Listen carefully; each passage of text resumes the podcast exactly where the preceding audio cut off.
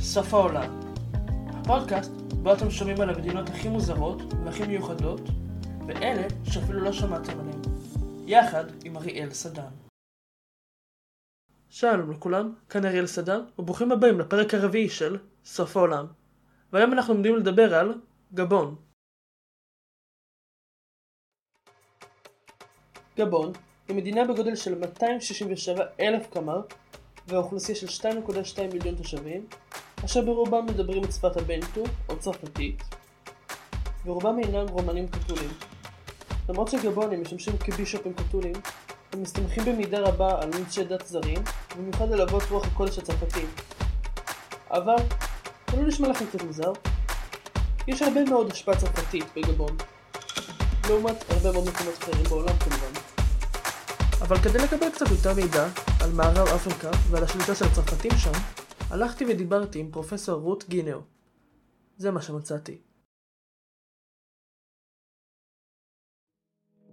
אה, שלום, אה, שמי פרופסור רות ג'יניו, אני ראש המחלקה להיסטוריה כללית באוניברסיטת בן גוריון בנגב, אה, וגם חברת סגל בתוכנית ללימודי אפריקה. תחום המחקר שלי הוא קולוניאליזם צרפתי במערב אפריקה, ויותר ספציפית אני עוסקת ב, אה, כרגע בפשיעה וקולוניאליזם, אה, אה, אה, כותבת ספר על איזשהו סקנדל משפטי שהיה במאה ה-19. בעבר כתבתי גם על חיילים אפריקאים אה, בצבא הצרפתי. אז למה הצרפתים מלכתחילה ניסו להגיע למערב אפריקה? מה היה העניין שלהם שם? אוקיי, okay, זו שאלה טובה, כי אה, אה, על פניו זה נראה כאילו באמת מה היה להם לחפש שם, וגם זה לא היה משהו שהם היו כל כך בטוחים שהם רוצים בו, אבל כל העניין הזה צריך לראות אותו על הרקע של מה שנקרא מרוץ על אפריקה, שקורה במאה ה-19, אה, שמדינות שונות, בעיקר אה, בריטניה, אה, צרפת, פורטוגל, קצת גרמניה, איטליה, מתחילות באיזשהו מין מרוץ על חלוקת אפריקה, השתלטות על אפריקה.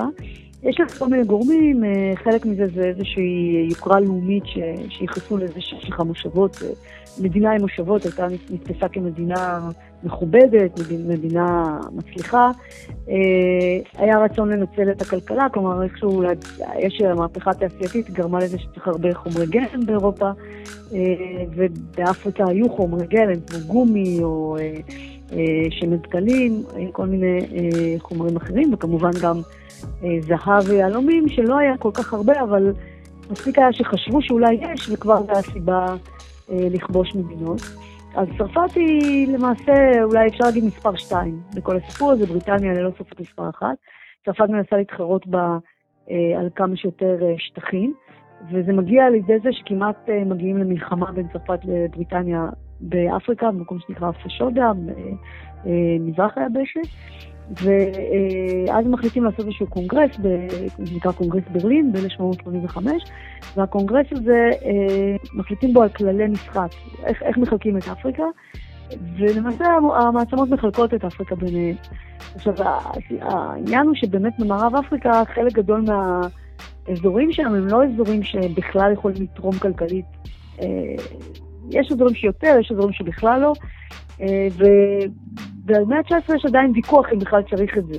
ויש הרבה צרפתים, אה, כלומר הרבה חברי פרלמנט, בעיקר מהימין דווקא, שמאוד מתנגדים לקולוניאליזם, טוענים שצריך להתרכז במלחמה בגרמניה ולא אה, להשיג מחדש את הפרובינציות שצרפת הייתה פרוסיה, שאחר כך נהייתה גרמניה ב-1870, ולא לכבוש כל מיני שטחים שזה לא, מעניין, לא מעניינים אף אחד. אבל בסופו של דבר, מלחמת העולם הראשונה משכנעת את כולם שזה כדאי, מכיוון שבזמן המלחמה הקולוניות מספקות, המושבות מספקות הרבה מאוד אה, אה, משאבים וגם כוח אדם, חיילים שמתגייסים אה, אה, לשרת בצבא צרפת. אה, ואז בעצם יש הסכמה כמעט, אה, כמעט קונסנזוס על זה שקולוניזם זה דבר טוב, זה דבר שמחזק את המדינה. זה בגדול, זאת אומרת, הסיבות. אה, אה, וגם מבחינת המקום, אז, אז יש איזשהו רצון של שתי המעצמות, גם של צרפת וגם של בריטניה, ליצור רצף טריטוריאלי. אז הצרפתים פחות או יותר מצליחים במערב אפריקה, חוץ מכמה מקומות שבהם בריטניה נכנסת באמצע, למשל, אחת הדוגמאות הטובות זה, זה סנגל שנמצאת במפה, אז תראה שגמביה היא ממש כמעט חוצה אותה לשניים, לא לגמרי, אבל ממש תקועה באמצע. אה, והצרפתים עשו הרבה מאוד בשביל לשכנע את הבריטים לתת להם את אה, גמביה, ושהם ייתנו להם שטח אחר, כדי שיהיה רצף טריטוריאלי, והבריטים לא הסכימו, לא בגלל שגמביה הייתה כל חשובה, אלא בעיקר בגלל שרצו להרגיש את הצרפתים. זה, זה בגדול הסיבות, הסיבות להשתלטות הקולוניאלית על האזור הזה. אז את אומרת שבעצם מערב אפריקה הייתה מקום מאוד חשוב לצרפתים, אז איך יצא שהם עזבו? אוקיי, קודם כל, אה, לא יודעת אם זאת, היא הייתה חשובה, אבל האזור שהיה הכי חשוב לצרפת היה ללא ספק אלג'יריה. אה, אלג'יריה לא הייתה ממש מושבה, היא הייתה נחשבה כמחוז מעבר לים, זאת אומרת שבעצם היא הייתה רשמית חלק מצרפת, כאילו הייתה מסופחת ממש לצרפת, אה, והיא הייתה, אלג'יריה הייתה, כמו שהבריטים, הודו הייתה בשבילם מה שנקרא היהלום שבכתר, המושבה הכי חשובה, אז בשביל הצרפתים אלג'יריה הייתה הכי חשובה, הטריטוריה הכי חשובה. אה, במערב אפריקה, אה, סנגל היא יחסית נחשבת חשובה, השנהב. אה, יש עוד, יש עוד פדרציה שנקראת אפריקה המשמעית, ששם נמצאת גבון וקמרון וצ'אד. אה, וקונגו,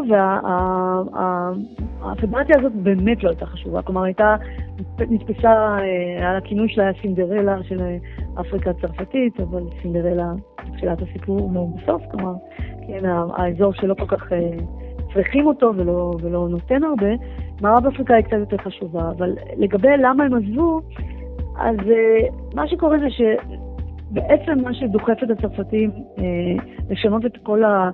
התפיסה שלהם לגבי הרצון שלהם להיות אימפריה, אה, זה מלחמת אלג'יריה.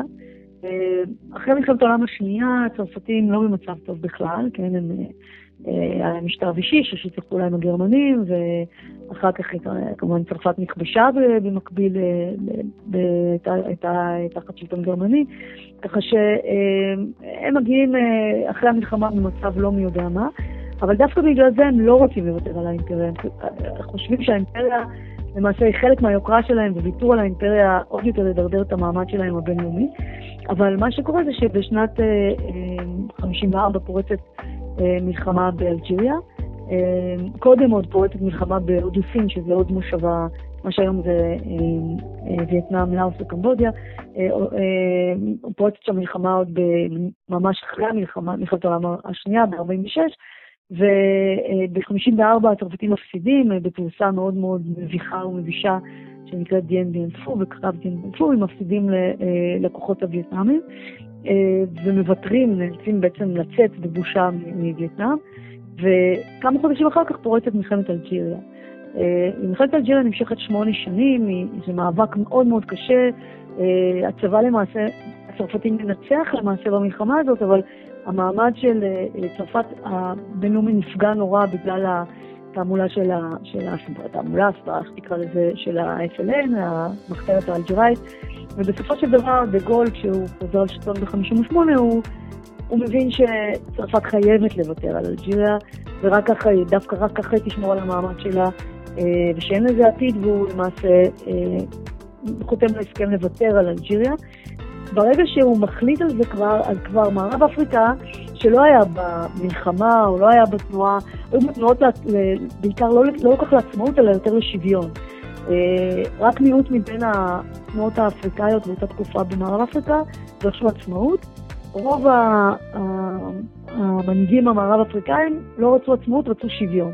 אמרו, אתם, אנחנו, אתם אומרים שאתם אה, אה, רוצים, כן, אה, להמשיך את הקשר הזה בינינו, בסדר, אבל אנחנו רוצים אה, להיות שווים, אנחנו רוצים להיות חלק מצרפת למעשה.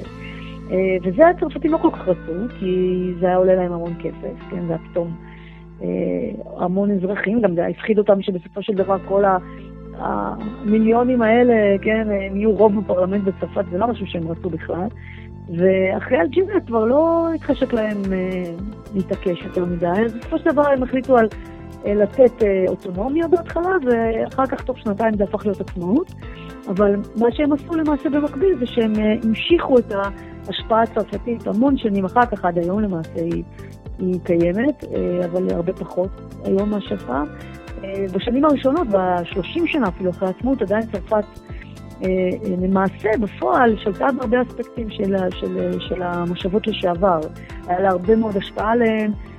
כשהיה למשל הפיכות צבאיות, אז, אז אם מישהו לא רצו אותו, אז הם תמכו, תמכו באויבים שלו, אם מישהו כן רצו אותו, תמכו בו.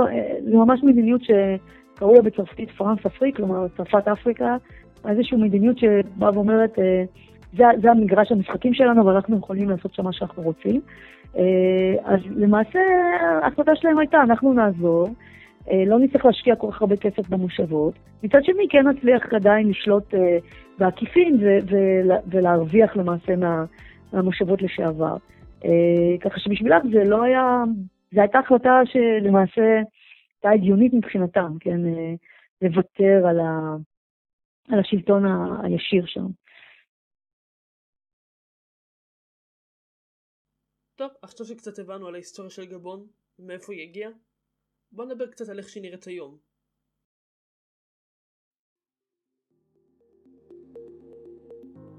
גבון המודרנית עדיין נחשבת למדינה מתפתחת, ובה עדיין יש הרבה מאוד השפעות צרפתיות, כמו המבנה של בתי הספר והמבנה הממשלתי.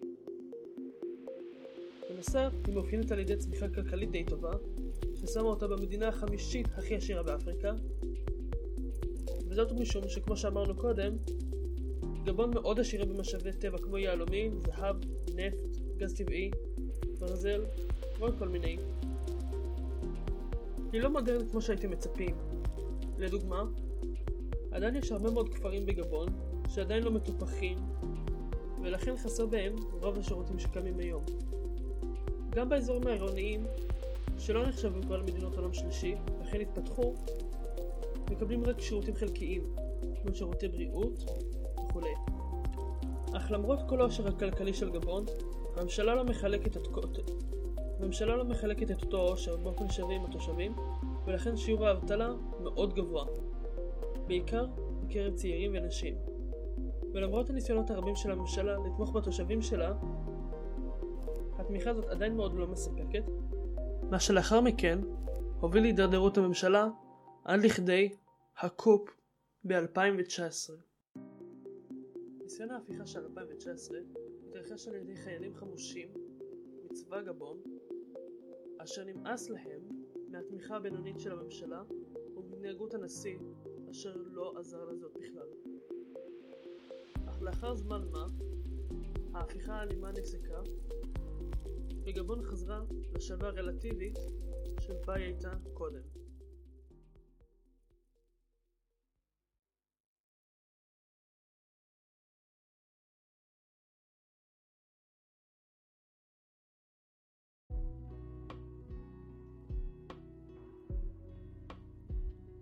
תודה רבה שהאזנתם להיום. אם אתם תרצו לעקוב אחרי עדכונים נוספים לגבי הפודקאסט שלנו, אתם מוזמנים לעקוב אחרי האינסטגרם של סוף העולם, ואני אראה אתכם בפרק הבא. ביי ביי.